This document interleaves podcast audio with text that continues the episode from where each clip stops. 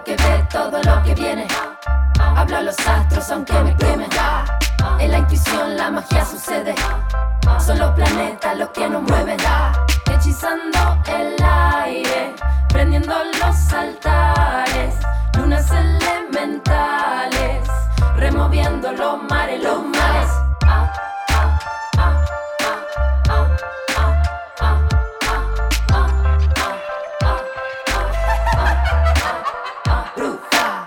Bienvenidos al podcast de Bruja Moderna, un manual de magia en tus oídos para que puedas poner tus manos a la obra. Soy Dalia Walker, autora del libro Bruja Moderna y creadora de Tienda Fe. Hoy vamos a trabajar juntos sobre los astros. Te voy a contar qué es la astrología y cómo aplicarla en tu vida. Vas a aprender a calcular tu carta natal y cómo interpretar tus principales energías. Y además, nos va a acompañar la queridísima astróloga y autora Lu Gaitan. Lo que viene.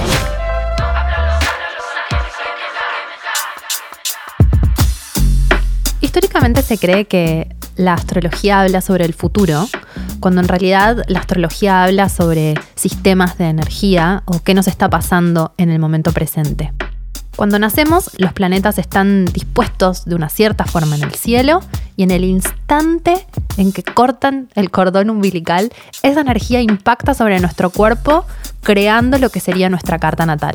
Esa constelación queda para siempre en nuestra vida y es la energía que vamos a llevar hasta el día que ya no estemos más en el plano terrenal.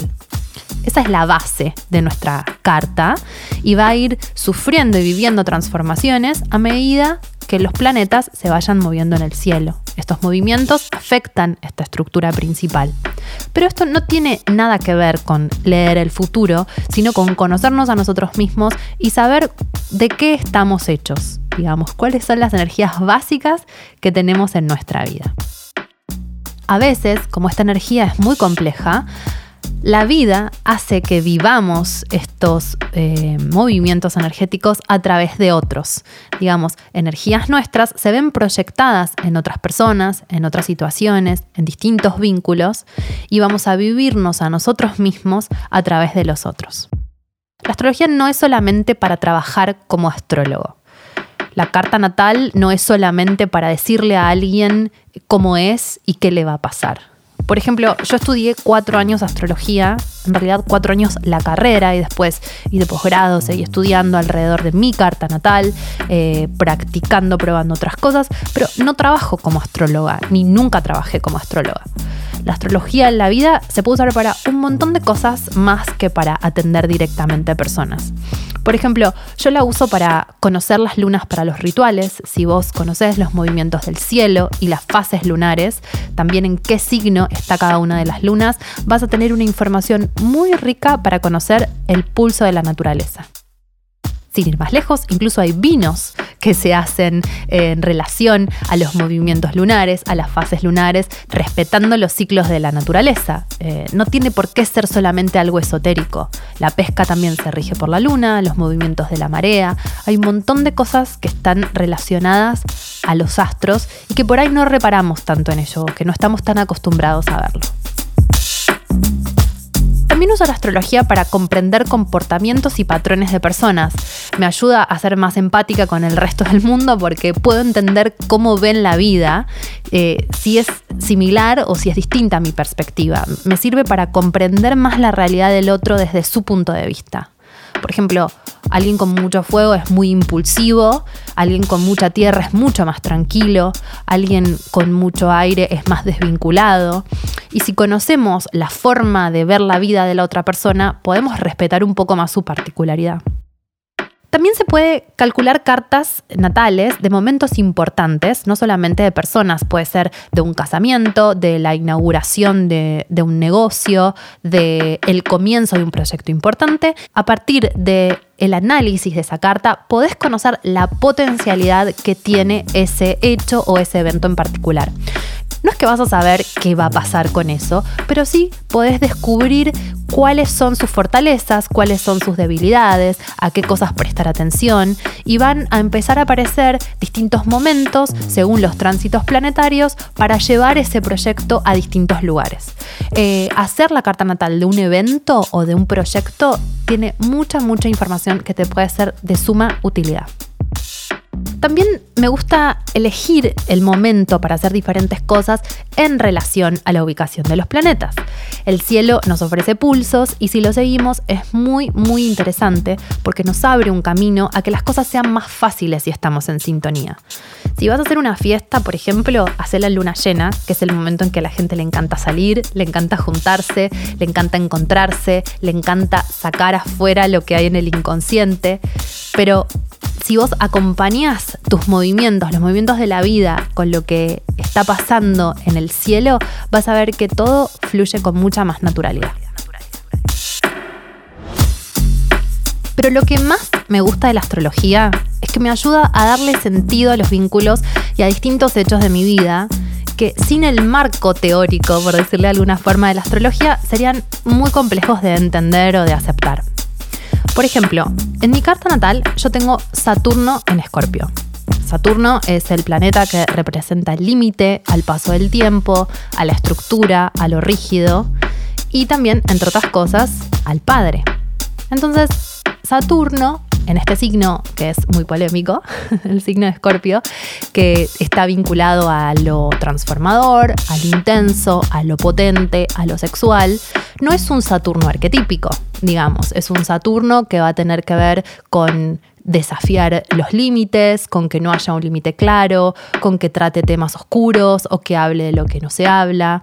Entonces, no es un típico padre mi vida a mí me llevó, a la astrología me ayudó a poder observar este patrón y aceptar que mi papá por ahí no va a ser como el papá de todas mis compañeritas del colegio, que las va a ir a buscar vestido de traje o que las deja cuando se va a trabajar y vuelve.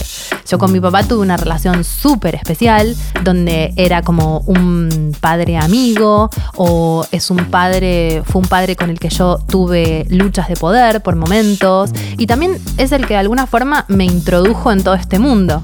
Uno puede pensar que esto viene como de mi abuela o de mi mamá o que todo el mundo, este, o que toda mi familia sabe de, estas cosas y en realidad es algo que me dejó mi papá muy por lo bajo, como con charlas muy profundas que teníamos, cenas en las que estábamos solos y terminábamos hablando sobre distintas experiencias existencialistas de textos ocultistas que él leyó alguna vez. Y mm, uno siempre piensa también que esto viene del lado femenino y mi padre era bastante femenino, entonces de alguna forma este Saturno en Escorpio se manifiesta en mi vida a través de, de este personaje que es mi papá. Entonces, la astrología de alguna forma me ayudó a comprender esta figura que, era distinta a lo que yo estaba acostumbrado o que por ahí la sociedad presenta como algo de una manera y a aceptar que esa particularidad también es parte de mi vida. Entrevista.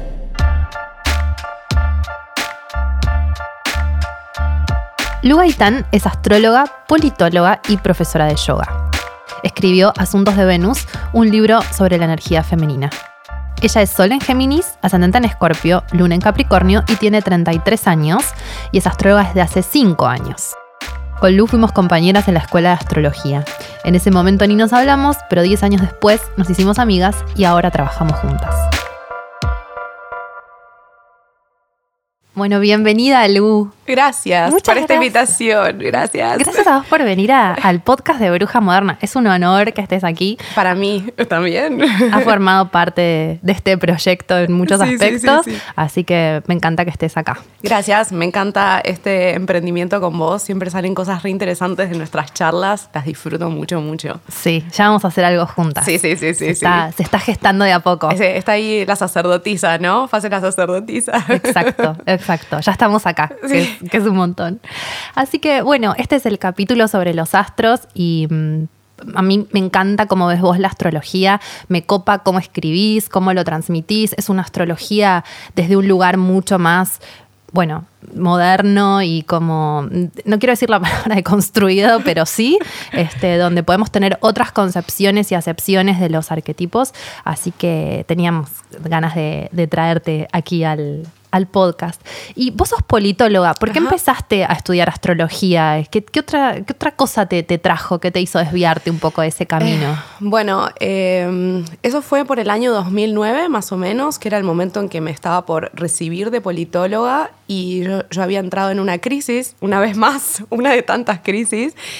Y mm, estuvo dada esa crisis por una relación de pareja bastante conflictiva que tuve y como que no entendía bien cómo es que había llegado hasta ese punto, ¿no?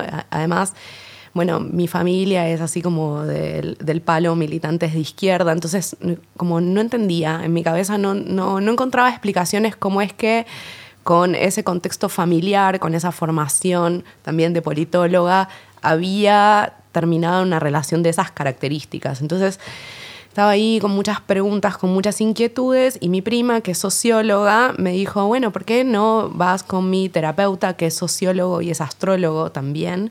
Entonces ahí se empezaron a abrir un montón de, de preguntas y de respuestas que después obviamente se volvieron a convertir en preguntas, ¿no? Como que no cerró, más bien abrió aún más. Y la verdad es que la astrología me había gustado desde siempre, solo que como mi familia no tenía mucho que ver con eso y además la astrología que llegaba a mi vida era una astrología más de revista o más de, no sé, Ashira hablando en Canal 9, eh, como el abordaje que tenía de la astrología era, era más superficial, ¿no? Pero siempre, siempre me había gustado. De hecho, yo siempre digo que en realidad la astrología me eligió a mí. Lo digo de ese modo no sé, místico, pero es la única respuesta que encuentro, porque no había personas que les gustara la astrología alrededor. ¿Y para vos qué tiene que ver, eh, digamos, esto social, humanista, digamos, o lo que estudiaste en relación a ser politóloga con la astrología? ¿Que, ¿Sentís que tiene algo que ver? Sí, re, re siento que tiene que ver. Eh, yo digo que con la astrología y con la ciencia política lo que estaba buscando era cambiar el mundo, ¿no? Con la ciencia política era más a gran escala y eso iba a implicar eventualmente, no sé, trabajar en algún ministerio como asesora de algún político o mismo, no sé, ser investigadora con ISET. Pero sentía que mm, como había algo de esos ámbitos que, donde, no me iba, donde no iba a estar cómoda, básicamente. Y después con la astrología sentí que había muchas cosas que me hacían sentido, pero a la vez eh, la forma de entender el mundo que tiene la astrología es una forma que por momentos choca con las visiones de las, no sé, de las ciencias sociales, de la psicología o del psicoanálisis. Sobre todo con este axioma esotérico del como es adentro es afuera, como es arriba es abajo, ¿no? Eh, creo que esa es la mayor complejidad de entender que todo el tiempo es nuestra proyección la psicología eso lo entiende, pero no explica los eventos azarosos, ¿sí? Como entiende que hay una proyección en las personas de las que nos enamoramos o las personas con las que nos enemistamos también, pero si yo salgo a la calle y, no sé, tengo un accidente, eso es más producto del azar y en todo caso lo que podemos trabajar es cómo nos tomamos ese evento azaroso. Con la astrología eso tiene un significado y diríamos, bueno, eso es Marte en sombra. ¿Qué quiere decir que Marte está en sombra? Bueno, que hay un deseo, una voluntad, una fuerza dentro mío que no no le estoy dando curso. Entonces hay algo que sucede en mi, en mi digamos, en mi contexto que actúa esa energía por mí. Entonces es una energía que está proyectada. ¿sí? Eh, creo que esa es como la mayor complejidad.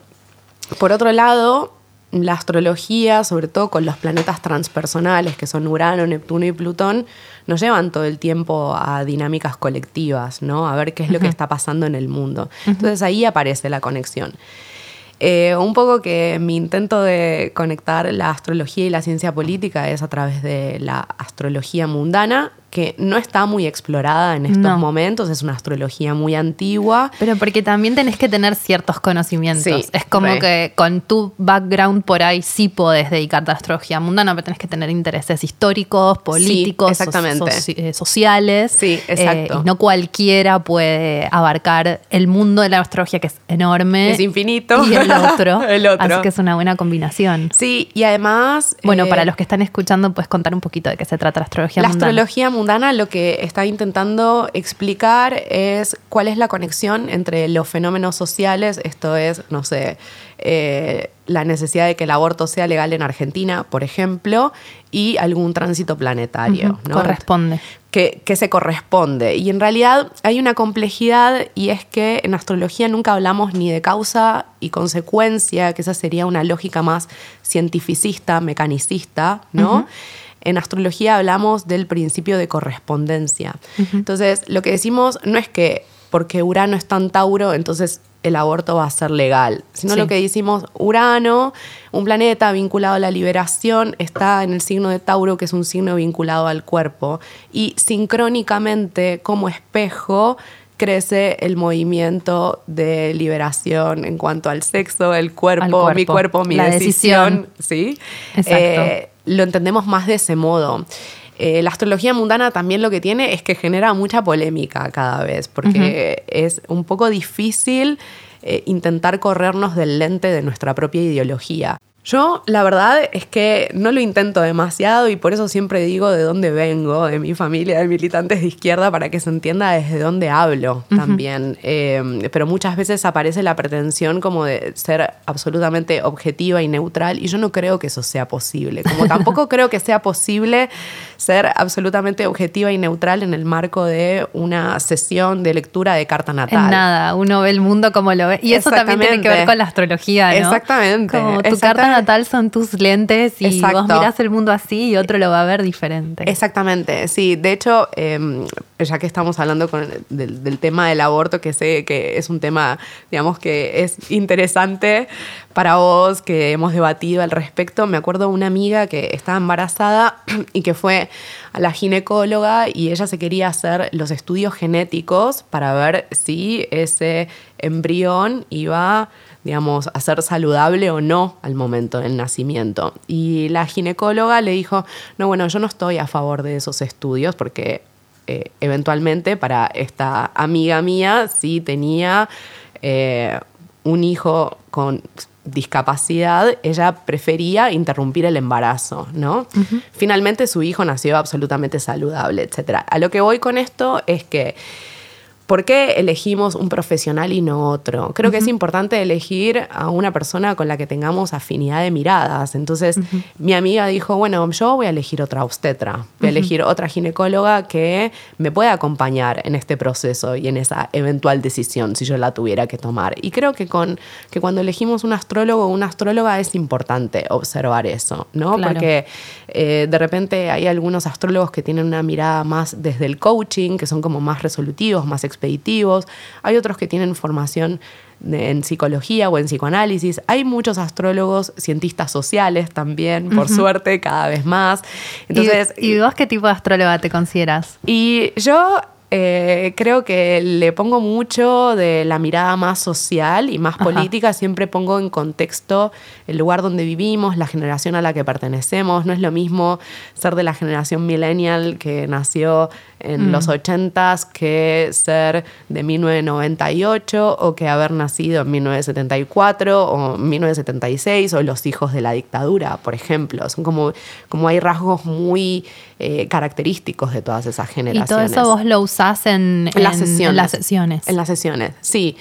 Eh, tengo otra parte que tal vez es más, no sé, esotérica, si se quiere, más de registros akáshicos, de, no sé, de mm, hablar de la reencarnación o de vidas pasadas pero soy como bastante medida con esa información porque siento que a veces puede llevarnos a, la desconexión más que a una uh, conexión profunda. Está reflejando y, por ahí la persona no está como muy conectada con eso y sí o que lo usan como excusa claro también, ¿no? y siempre y siempre busco eh, que la persona eh, no sé, se anime a tomar decisiones que tal vez viene postergando desde hace mucho tiempo. Soy de, soy de impulsar eso y suelo, sí, y, suelo dar eh, no sé, como recomendaciones, consejos, en ese sentido, como soy astróloga, tengo otras libertades, porque tal vez si eh, fuésemos a un psicólogo, a un psicoanalista, como que abre la pregunta, pero no te dice, a mí me parece esto, a mí me parece aquello, es más desde la intervención. Yo suelo decir, mira, a mí en esta situación lo que más me ha ayudado, o lo que siento que te podría ayudar es, no sé, eh, trabajar con fitomedicina, que es medicina de plantas, o no sé, eh, pues estás en un re buen momento para irte de viaje y hacer un work and travel. No sé. Puedes como- dar otras bajadas. Sí, que como otras quizás Desde, bajadas. otro- desde otras áreas no se pueden. Exactamente. Y mm, bueno, vos también sos autora. Has lanzado tu primer libro que se llama Asuntos de Venus, Sí. que es espectacular. Y Gracias. mm, es, es un tema que no está muy explorado. Bueno, obviamente, ¿no? Porque el femenino también tiene sus limitaciones en, todos lados, así que está buenísimo que empiece a existir. Y mm, contame un poco, quería traer un poco de. ¿Por qué elegiste este tema? ¿Por qué trabajas las Venus y el femenino y no sobre astrología en general, que por ahí sería lo- el primer libro de un como más tipo un manual, ponele. Sí, como... que elegiste. La astrología es tan vasta que a veces está bueno fragmentarla para poder abarcarla. Y vos elegiste trabajar sobre las Venus y después tuviste todo un proceso personal en relación a, a- a tu Sí. vida. ¿Qué pasó después del libro? Como, ¿Por qué crees que, que elegiste ese tema? ¿O por qué te llamó? ¿Por qué elegí ese tema? Bueno, eh, creo que como la mayoría de las cosas que elijo en mi vida, simplemente porque me gustan o porque siento que me interpelan profundamente, eh, creo que, digamos, la relación de pareja es lo que más me ha atravesado a lo largo de mi vida. Yo digo que... soy ¿Cuáles una- son tus- Soy una, soy una Susanita serial, ¿no? Entonces, ¿A qué parte de tu carta natal atribuís? Eh, ¿A qué parte? Y tengo un sol en casa 7, que Ah. es casa venusina. Eh, y tengo Venus en cáncer, Ah. en casa 8, posición Neptuno, así que tengo, y ascendente en Escorpio, así que tengo un componente emocional eh, bastante potente e intenso. Fantasía, fusión. Fantasía, fusión, sí, a fondo o nada. Bien. y después chau. Digo, para poner en contexto Sí, a- al obvio, oyente obvio, del obvio, otro obvio. lado, ¿no? Obvio. Eh, y yo, bueno, tengo una naturaleza muy vincular. Creo que lo vincular forma parte de lo humano, pero tal vez en, en determinadas estructuras se nota muchísimo más, ¿no? Eh, bueno, vos también tenés una carta re libriana, así que siempre Sí. somos con otros. Sí, ¿no? re. Re. Eh, Por eso nos gusta la astrología. Por eso nos encanta la astrología, porque aprendemos del otro. Como- Porque no es demasiado para que lo juegue uno. Entonces necesitamos como rodearnos de nosotros mismos proyectados en otros para que nos pasen cosas. Sí, eh, vos y yo tenemos algo parecido, que es que tenemos una carta muy aérea, un ascendente en agua, vos en cáncer, yo en escorpio, y las dos luna en casa 3, ¿no? Mm. Y una vez creo que me dijiste algo así como eh, que entendemos las emociones a través de los demás, ¿no? algo así, ¿no? Tipo, como un poco robot. Lejos. sí, como, Mirando, ay, está sí, flasheando eso. Le pasa eso. Así que eso es sentir eso. Sí, exactamente. sí, sí, eh, viene, viene un poco por ahí.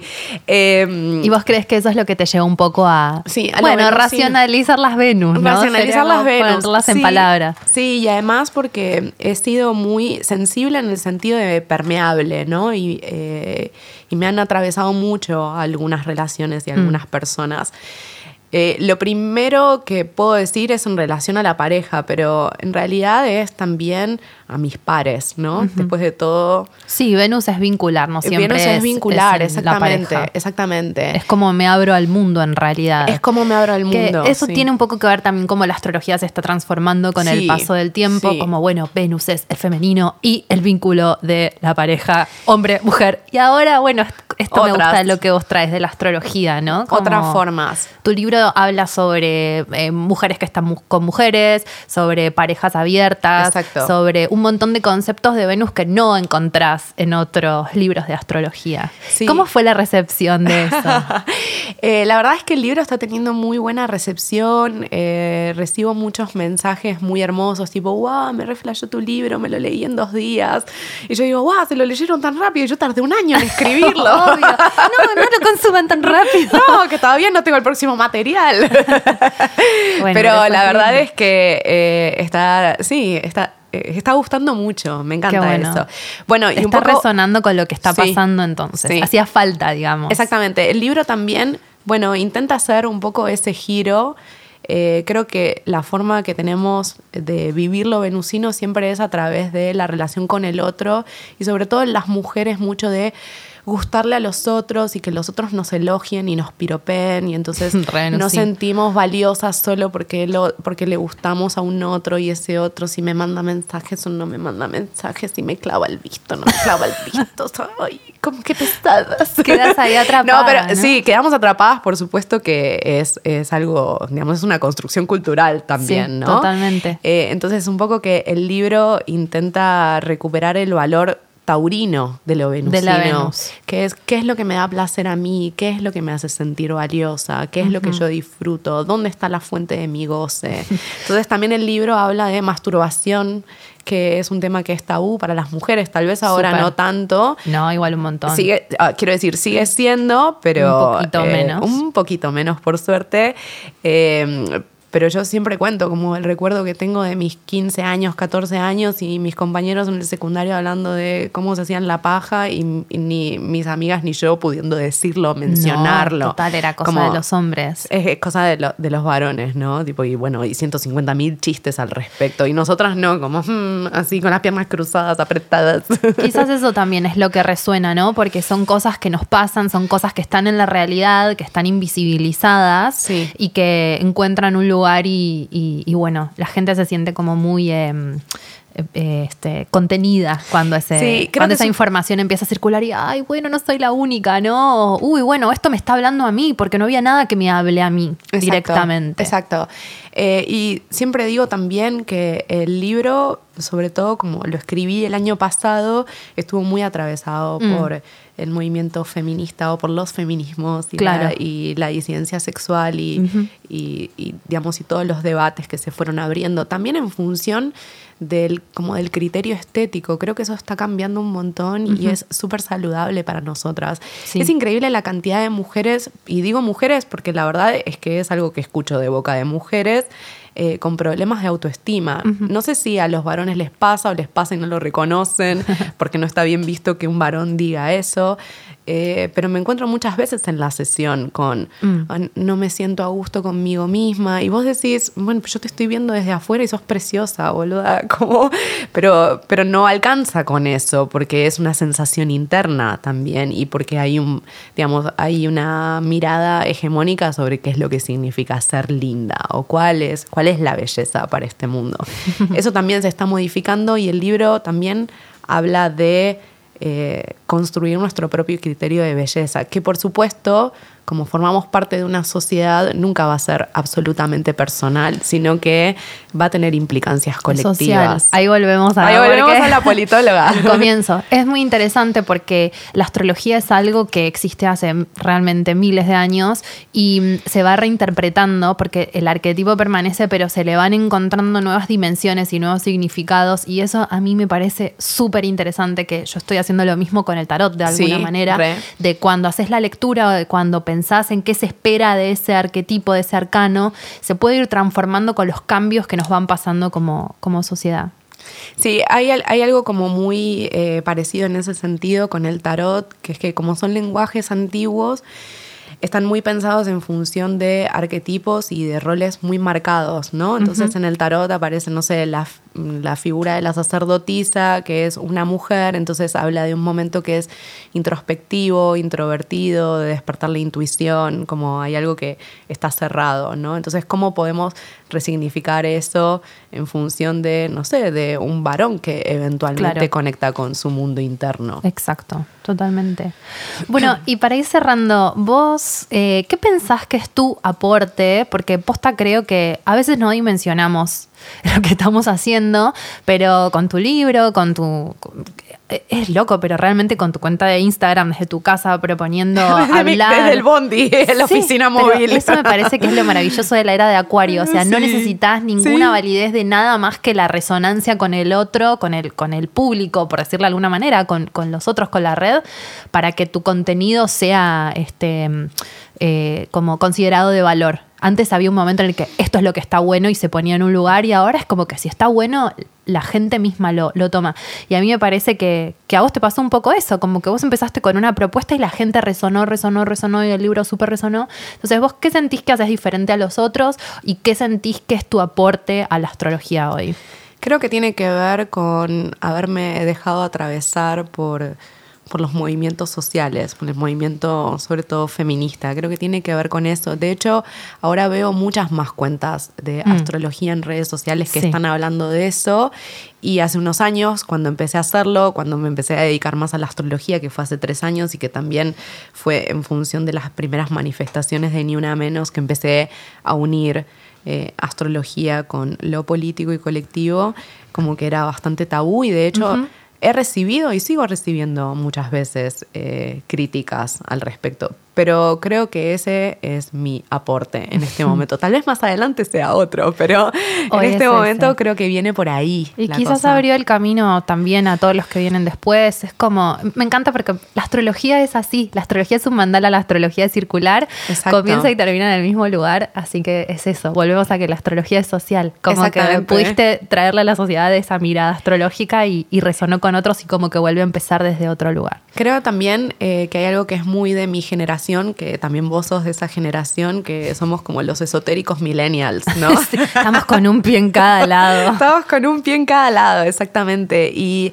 es una complejidad compartir lo esotérico en redes sociales, ¿no? Porque llega a un montón de gente y lo esotérico por definición No se puede definir. No se puede definir, es secreto, es solo para los que conocen ese lenguaje. Entonces, eh, creo que nos pide cierto arte y creatividad poder comunicar todo eso y que sea entendible para todos o para mucha gente, al menos. No sé si es entendible para todos, pero Sí. eh, creo también que, sobre todo en Buenos Aires, hay un gran boom de lo esotérico eh, y hay mucha receptividad. Creo que tiene que ver con tanta tradición de terapia, psicología, psicoanálisis que tenemos en, en- que tenemos los porteños, básicamente. Sí, es como tomarlo lo ancestral y, y traerlo para lo actual. Traerlo que, para lo Bueno, actual, básicamente exactamente eso. ser una bruja moderna. Ser una bruja moderna, me encanta. Eh, y me quedó algo como dando vueltas eh, que decías eh, respecto de Concha, ¿no? De Concha Podcast, que, que veo que les está yendo re bien y como que la gente ama eso. Bueno, es justamente que estamos hablando de temas que están en el colectivo y de repente somos como las voceras en Sí. algún punto. Entonces es que no tiene nada que ver con nosotras mismas, pero sí. Sí, pero sí, Pero a la vez estás en exactamente, ese lugar y bueno, tenés que exactamente. dejar que pase a través tuyo. Exacto, es un poco como ser canal, ¿no? Ajá. Como deja- dejarnos atravesar, Ajá. o como pasa con, bueno, con las canalizaciones, con las lecturas de registros, que hay un punto donde uno tiene que ser como un, un receptáculo. Reci- recipiente. un recipiente. Exacto. Sí, una palabra Para lo compleja. que, lo que necesita ser comunicado. Exactamente, sí, exactamente. Bueno, Lu, Gracias. vamos a hablar con vos. Ay, Podría quedarme 10 horas. Cinco horas más. Ya haremos más y más cosas juntas. Gracias. Gracias a vos hermosa. por venir. Gracias, gracias. Te quiero. No, yo.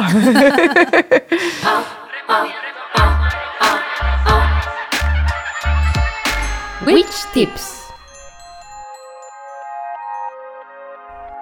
Si no sabes por dónde empezar a interpretar una carta natal, te propongo conocer el Sol, la Luna y el Ascendente, estos puntos que te van a facilitar todo el proceso.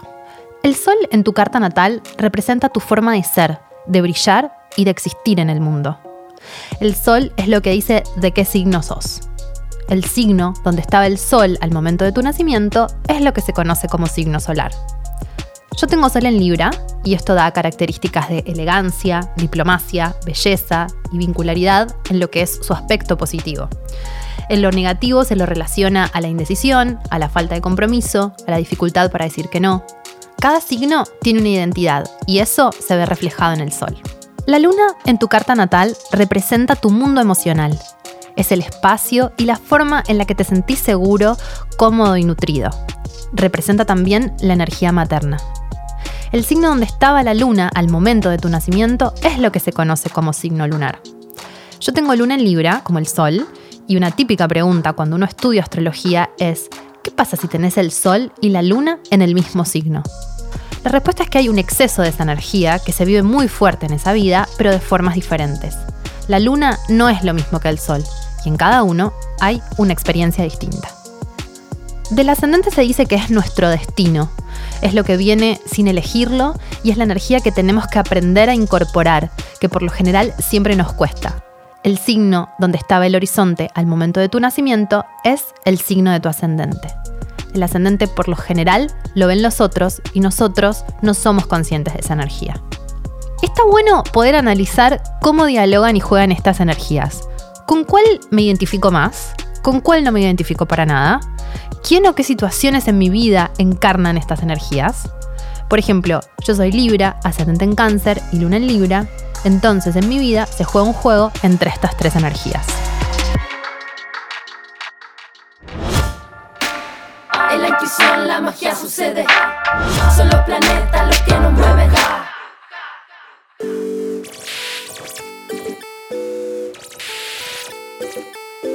En la práctica de hoy vamos a aprender a hacer tu carta natal. Tu carta astral o carta natal, porque significa lo mismo, puede confeccionarse tanto a mano como digitalmente.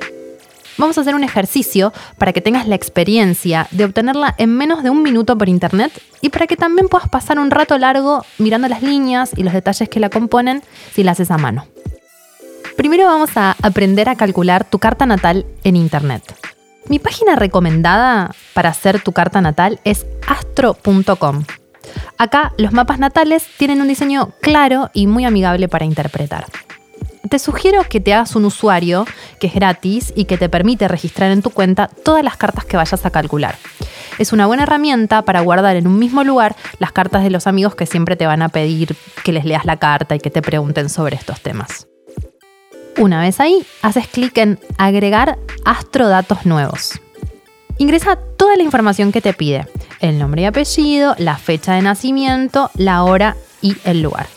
Acordate que la hora exacta es muy, muy importante porque es la que determina la posición de tu ascendente y por ende la distribución de todos los planetas en la carta natal. Si tenés dudas, lo mejor es que lo cheques en la partida de nacimiento o que le preguntes a alguien que sepa. Una vez ingresados todos los datos, haces clic en continuar y listo, ya tenés tu mapa natal. Si no entendés nada cuando miras este dibujo que acaba de aparecer en la pantalla y te da la impresión de que está totalmente cifrado, ten un poco de paciencia. Aprender a interpretar una carta natal en su totalidad lleva un largo tiempo de estudio, me atrevería a decir que más o menos cuatro años de intenso trabajo. Así que en una primera instancia puedes detectar en qué signo está posicionado tu sol, que lo identificás con el símbolo de un circulito con un punto en el medio, dónde está tu luna, que la identificas con el clásico simbolito de una media luna, y en qué signo está tu ascendente. El ascendente lo identificas buscando a la izquierda de la carta la línea que cae en el signo con las letras A, C. Para interpretar esto, puedes usar la guía de todo lo que te conté durante este capítulo. Ahora vamos a dibujar tu carta natal a mano. Muchos dicen que hacer la mano es un acto meditativo, como es pintar un mandala, porque después de todo es la imagen que se forma cuando está plasmada en un papel.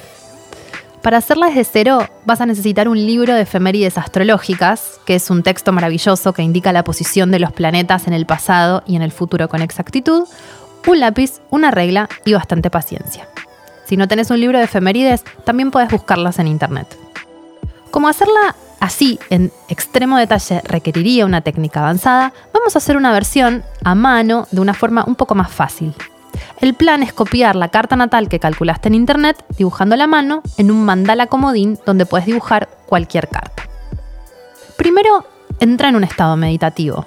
Apaga tu celular, abrí la cortina si es de día, hazte un tecito si es de noche, Permitite crear para vos mismo un ambiente especial afuera del tiempo, donde puedas regalarte un momento de introspección dibujando la matriz de tu energía, porque eso es tu carta natal. Usa como modelo la carta natal que bajaste de internet. Empezá por escribir los símbolos del signo del zodíaco en el mismo orden que están en la carta natal que ya tenés de referencia. Contá exactamente los grados, como en matemáticas cuando ibas al colegio, y trazá las casas astrológicas. Las casas son esas líneas que parecen una porción de torta. Ahora dibuja los planetas, marcando con una línea su posición exacta. Hace todo detalladamente, observa los símbolos, copia los grados y tómate tu tiempo. Con colores vas a copiar las líneas de los aspectos entre los planetas. Se le dice aspecto a los vínculos entre los planetas según la posición que ocupan en la carta natal y la distancia que hay entre ellos. Los aspectos duros, los más complejos de los cuales tenemos que aprender, van a ir en rojo. Y los aspectos blandos, que son los más fáciles para nuestra psiquis, van a ir en azul. Puedes comparar una con otra, la carta que hiciste en internet y la que hiciste a mano y descubrir qué tiene para decirte el trazo digital y qué descubriste conectándote con el trazo manual.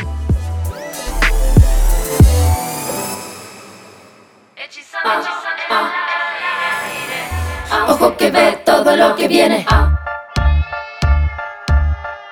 Soy Dalia Walker y podés encontrarme en Instagram como arroba ladalia o en mi nueva web ladalia.com.ar. Bruja, el tema musical de la apertura, es una composición exclusiva para este podcast de mis queridas amigas Softot y Wendy Wen de arroba Femina Música. Bruja Moderna es un podcast original de Fe y Monoblog, producido por Jimena Uteiro en colaboración con Posta.